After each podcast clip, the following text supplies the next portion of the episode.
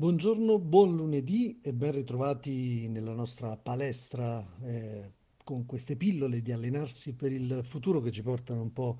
eh, a proiettarci, a proiettare il nostro sguardo in avanti e a capire che cosa sta succedendo non solo in Italia ma nel mondo rispetto al tema del mondo del lavoro e come prepararci per affrontare il cambiamento. Oggi eh, vorrei parlarti di un fenomeno abbastanza strano e, se vogliamo, considerato con le lenti dell'Italia abbastanza paradossale. Si chiama job hopping, cioè saltare da un lavoro all'altro. Leggevo l'altro giorno un articolo su stile.it che ti allegherò, eh, ti allegherò il link ovviamente sotto la nota audio rispetto al fatto che negli Stati Uniti, soprattutto nelle grandi città,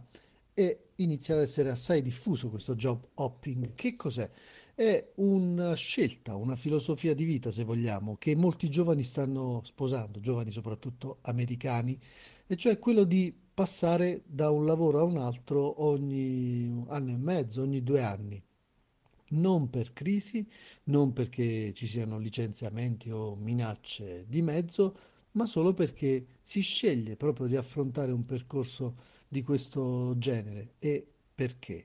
Eh, sostanzialmente i giovani oggi più che allo stipendio o al percorso lineare iniziano a pensare al benessere, eh, alla motivazione e allora saltare eh, da un posto all'altro ogni due anni, ogni anno e mezzo, ogni due anni, sostanzialmente li fa stare bene, fa abbassare lo stress, fa ritrovare una grande motivazione perché è come se si dovesse in qualche modo ricominciare eh, tutto da capo e non accomodarsi nella comfort zone che abbiamo più volte detto è una gabbia che alla fine ci stringe, ci soffoca, ma alla fine si guadagna anche di più perché c'è la consapevolezza di poter scegliere uh, un posto di lavoro, una collocazione, un percorso, una nuova sfida e alla fine la, questa consapevolezza porta anche i datori di lavoro ad essere più magnanimi rispetto a, all'emolumento, rispetto al compenso da elargire.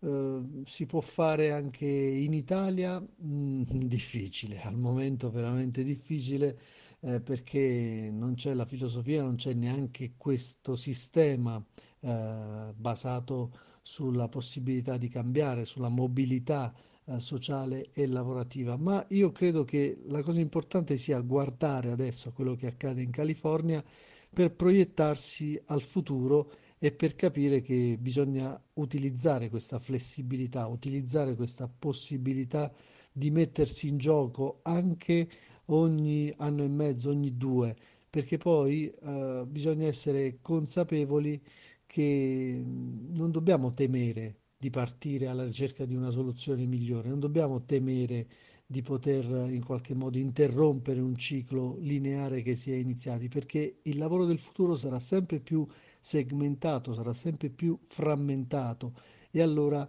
chi è più flessibile, chi è mentalmente più pronto a questo salto sarà sicuramente in grado di eh, reggere meglio i cambiamenti che avverranno in futuro. Non so cosa ne pensi, puoi dirmelo su lavoradio-gmail.com, possibilmente senza offendermi, perché so che è, un concetto abbastanza lontano dal nostro modo di guardare le cose, ma eh, volevo in qualche modo soffermare il nostro sguardo, il mio e il tuo sguardo su quello che può accadere perché sono fenomeni globali ormai e il lavoro, lo ripetiamo spesso, è da considerarsi globale, anche stando con i piedi ben piantati qui in Italia, ma dobbiamo guardare quello che accade nel mondo per prepararci al futuro. Grazie, buona giornata e ci sentiamo domani.